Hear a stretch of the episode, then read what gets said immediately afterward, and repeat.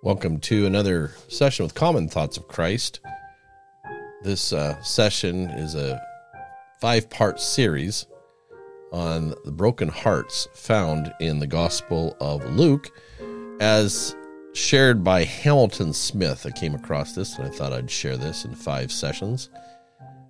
The four instances that Hamilton Smith brings out in the Gospel of Luke have the broken-hearted sinner, the broken-hearted saint, the broken-hearted widow, and the broken-hearted savior.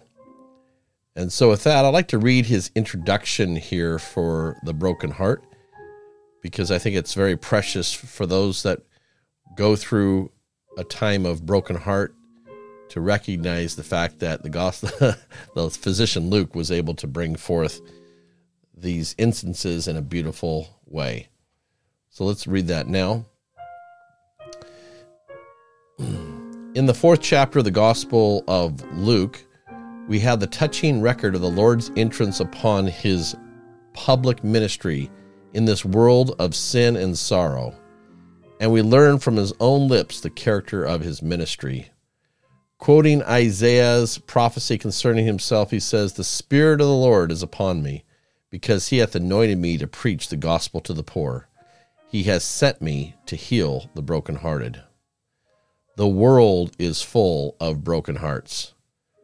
It may endeavor to cover up the sorrow with mirth and laughter, but, says the preacher in the book of Proverbs, even in laughter the heart is sorrowful.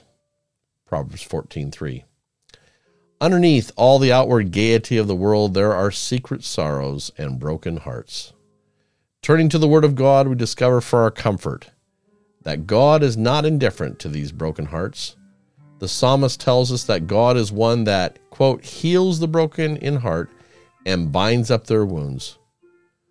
Moreover, the psalmist immediately adds, He tells the number of the stars, He calls them all by names. Great is our Lord. Psalm 147, verses 2 through 5.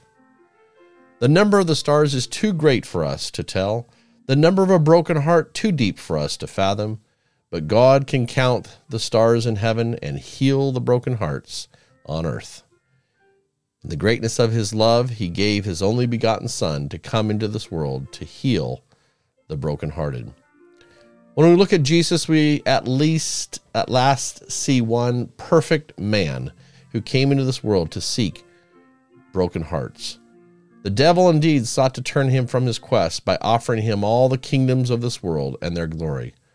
But refusing the world, its honors, and its riches, he chose to become a poor man, seeking broken-hearted men in order to dry their tears and heal their wounds.